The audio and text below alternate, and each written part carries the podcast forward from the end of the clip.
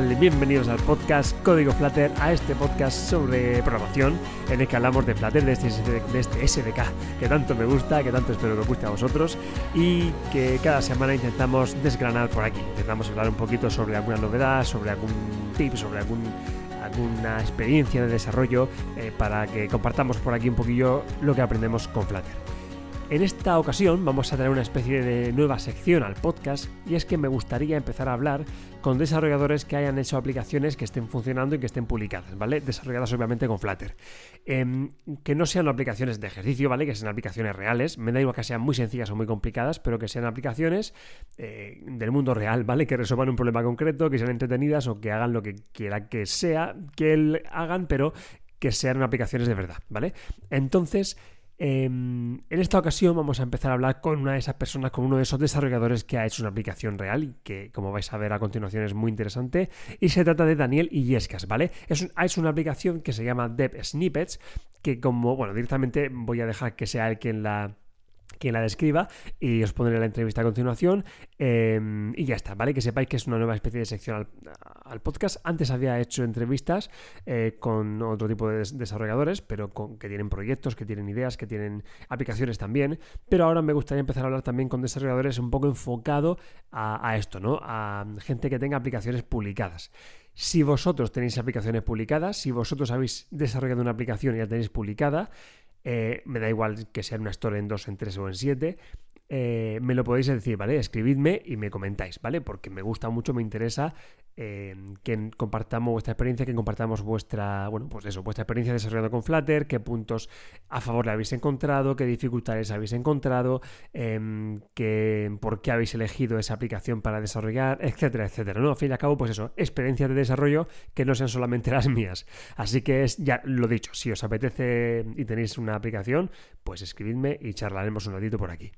Y sin más, os paso con Daniel, que nos em, cuente un poquito sobre su aplicación, ¿vale? Daniel Yescas, ahí va la entrevista. Bueno, Daniel, pues antes de empezar, si quieres, cuéntanos un poco para que todo el mundo te conozca quién eres y, a, qué te dedicas, un poco a qué trabajas. Pues yo soy desarrollador de aplicaciones móviles, eh, principalmente de iOS. Empecé por mi cuenta en 2016, mientras estaba estudiando, y desde hace un tiempo estoy trabajando profesionalmente de ello. Y también en mi tiempo libre suelo hacer algunas otras aplicaciones para el App Store y en los últimos meses, por ejemplo, me ha dado por, por Flutter. Y también he hecho una aplicación multiplataforma para Android y iOS.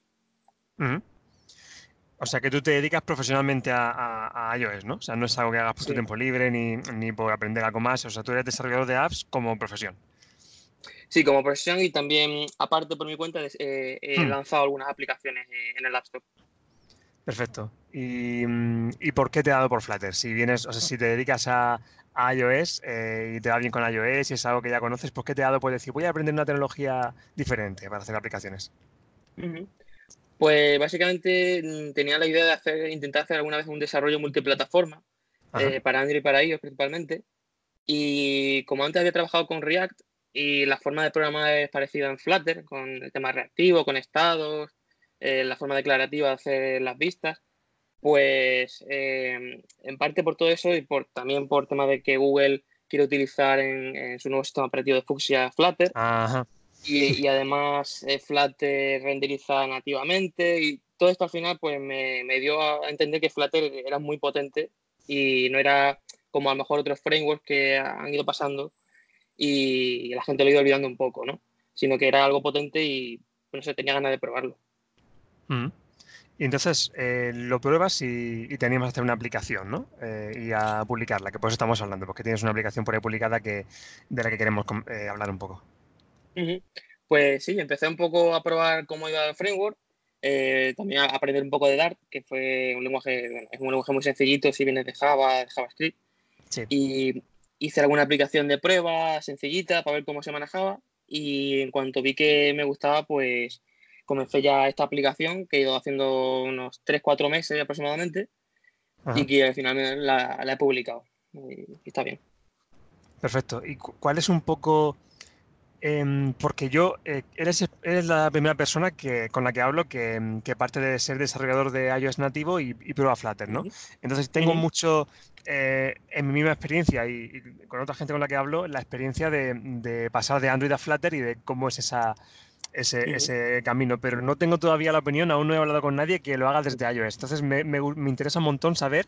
Eh, ¿Cuáles, qué, qué, diferencias has notado? ¿Cómo, vamos, yo no he hecho nunca nada más allá de con la mundo, alguna cosilla así en, en, en, iOS nativo, entonces tampoco sé eh, si es muy diferente, si lo has visto más difícil, más fácil, eh, si la forma de trabajar es, es, cambia mucho. Me interesa un montón saber tu experiencia como desarrollador de iOS. Pues bueno, primero también yo hice un poquito de desarrollo en Android, por eso me vino bien también en Flutter pero sí, mi, mi, desarrollo completo prácticamente ha sido en, en, iOS, siempre. Entonces, el cambio para mí, pues la verdad es que principalmente ha sido, eh, o sea, es una experiencia mejor en general.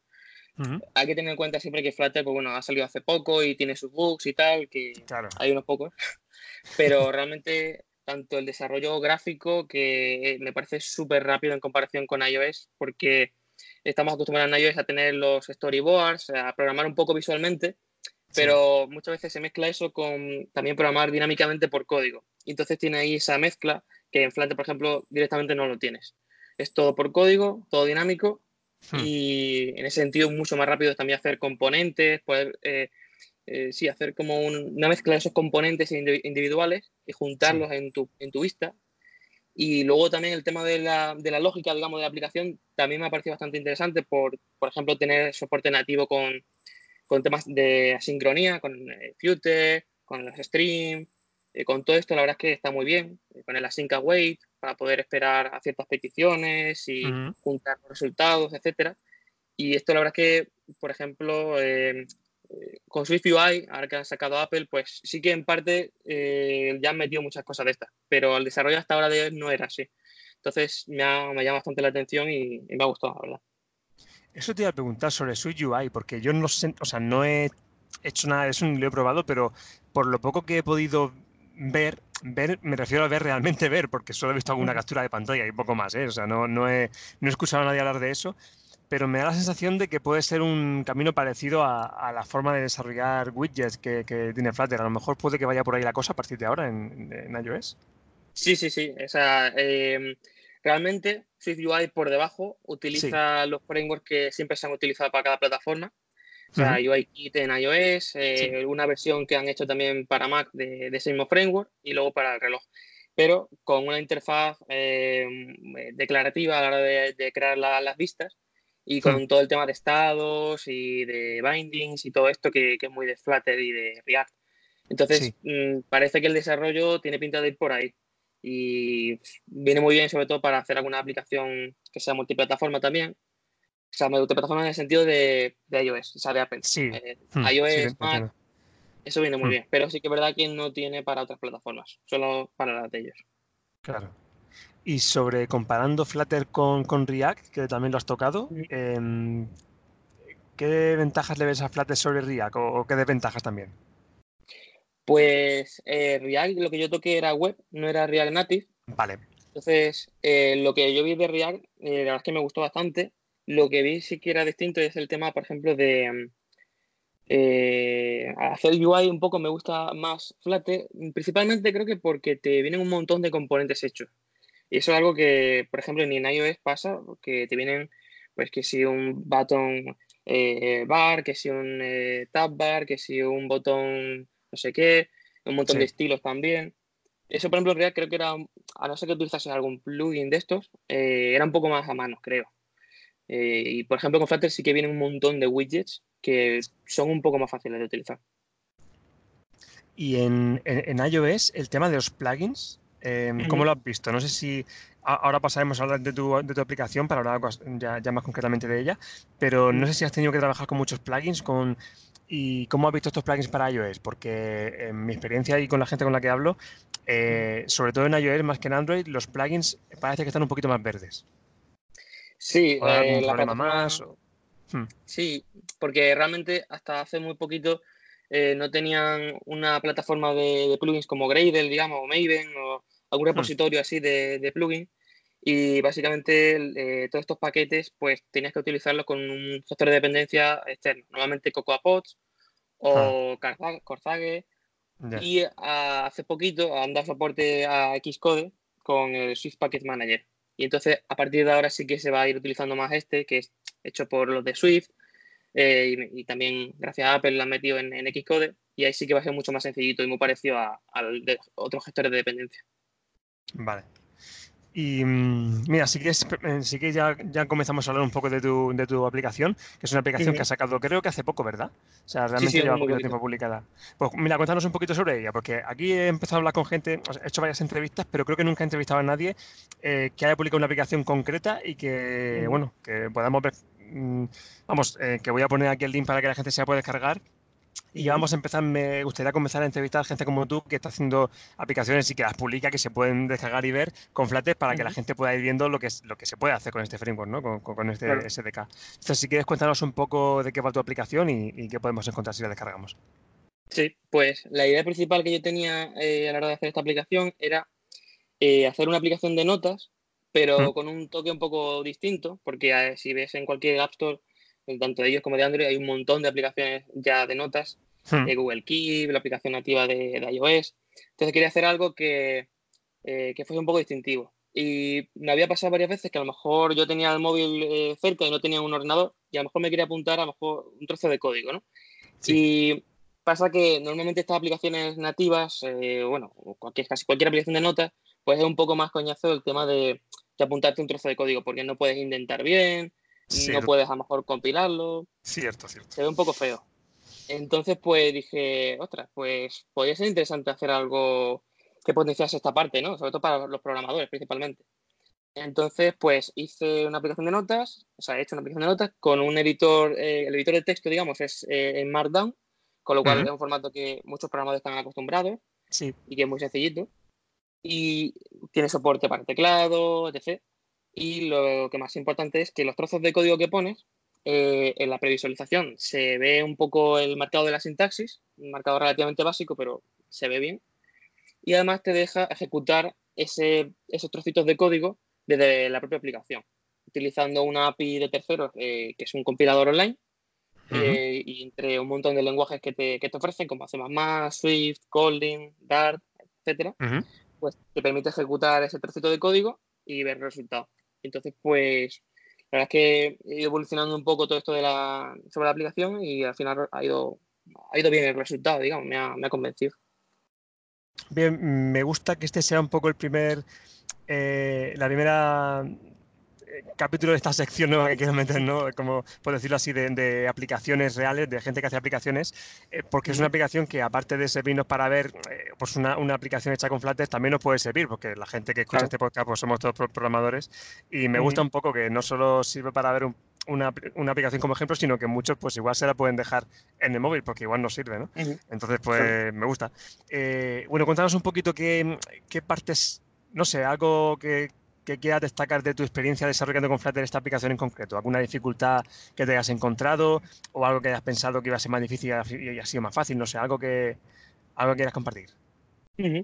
Pues principalmente el desarrollo ha ido relativamente bien, salvo, por ejemplo, el tema de los test fields en Flutter, que me han dado problemas tanto en iOS como en Android. Por ejemplo, eh, había un bug, eh, bueno, existe todavía, si no me equivoco, en la versión estable, que si escribes varias líneas de texto, y luego pones el cursor en una, una línea intermedia, una que no sea la última, eh, hmm. te deja escribir caracteres, pero si escribes espacios, no se ven.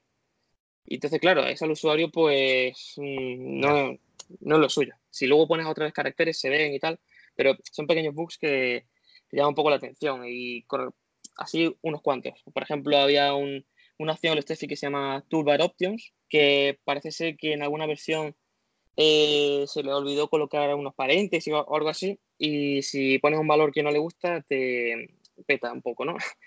Entonces, cosas de esas pues han ido atrasando un mm. poquito el desarrollo, pero sí que es verdad que luego ha habido otras cosas que me han encantado de Flutter, como por ejemplo, y para mí esto, o sea, no lo había probado antes, eh, lo que es la captura de errores a nivel de la aplicación entera.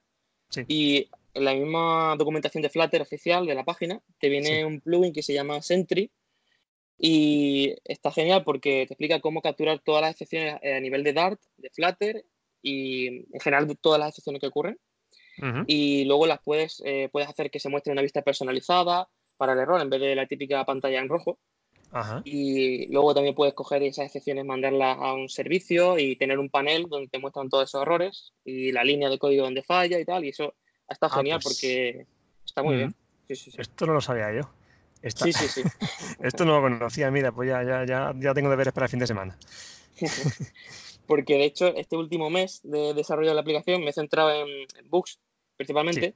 Y he tenido en la parte de iOS eh, unos 100 testes aproximadamente. Y he ido viendo todos esos fallos eh, en el dashboard. Entonces, cada fallo mínimo cogía, me iba a la aplicación y lo corregía. Y es, ha sido súper rápido el, quitar todos esos bugs prácticamente y eso está bastante bien. Luego también otra cosa me gustan es muy bien los componentes de Material Design que tiene, que son súper configurables. el, diseño de, los componentes que también que es declarativo, el tema de los estados. Y también me gusta mucho el tema de los del color de la aplicación en el sentido de todos los temas que se le pueden poner en la aplicación, lo fácil que es coger y en el propio main de, de tu aplicación cambiar todos los textos, todos los títulos que sean de tamaño 20, por ejemplo. Y hacerlo en un solo sitio y, eso está bastante bien. Sí, la verdad es que da gusto. Da... Ese tipo de cosas son las que da mucho gusto cambiar, lo ves ahí todo visualmente muy bonito y, y hacen que apetezca programar. Muy bien, pues em, te iba a preguntar también, em, no sé qué te iba a preguntar, por el tema de publicar la aplicación. Eh, tú, em, esto ya a, venir de, iOS quizá ya lo tienen más dominado, pero ¿has encontrado algún problema para publicar la aplicación? Porque en Android es, en, Play Store suele ser bastante sencillo, salvo que hagas alguna cosa muy rara.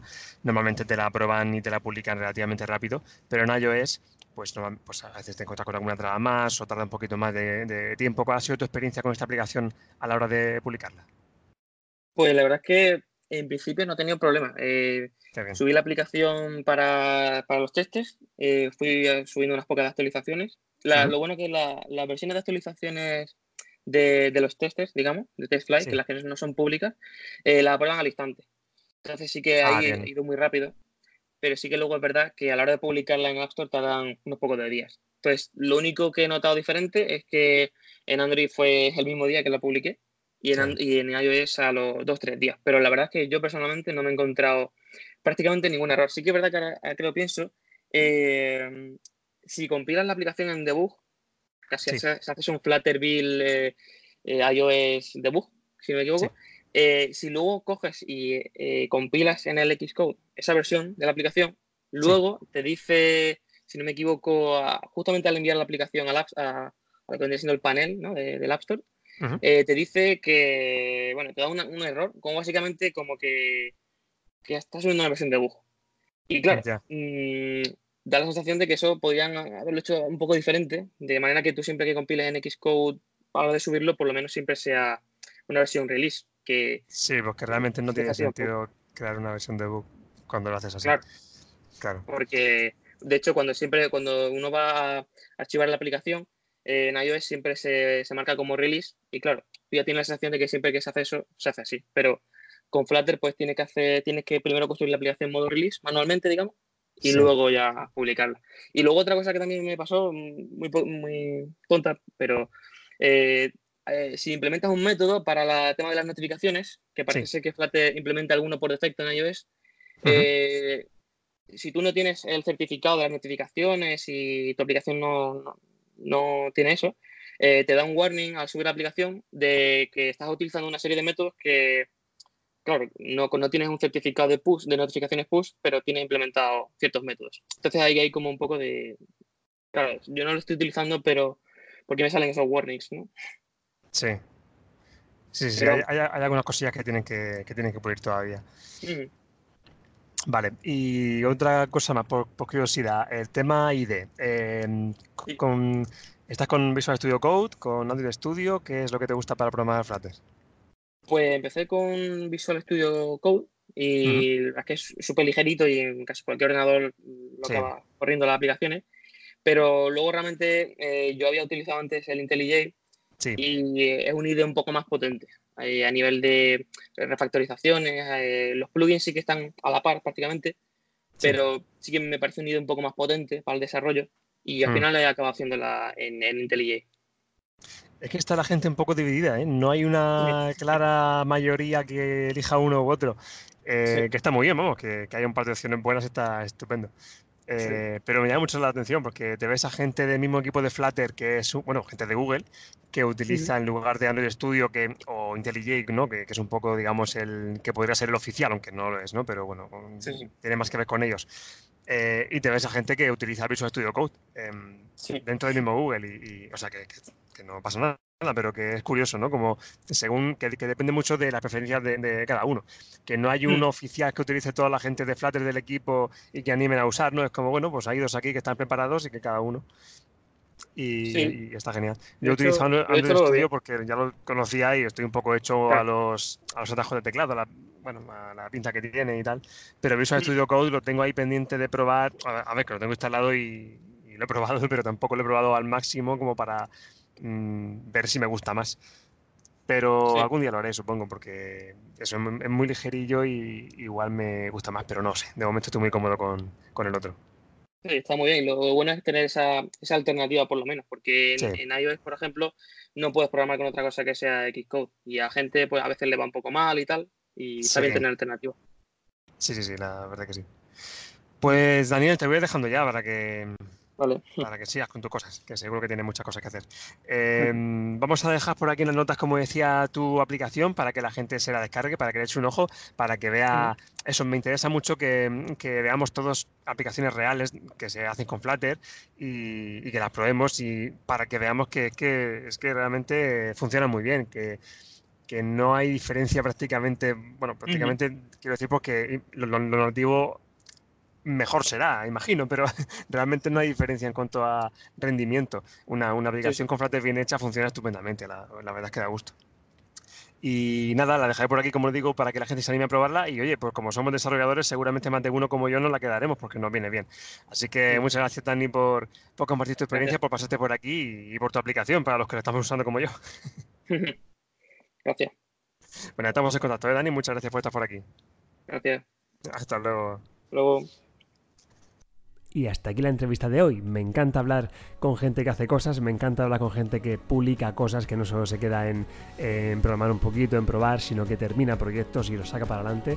Así que si sois una de esas personas que saca para adelante proyectos y los publica, y os apetece hablar por aquí, obviamente, pues me escribís y estaré más que encantado de que charlemos sobre vuestra aplicación. Así que sin más, muchas gracias por pasar por aquí una semana más y nos escuchamos la semana que viene, el martes que viene, en un nuevo capítulo de Código Flat. Hasta luego.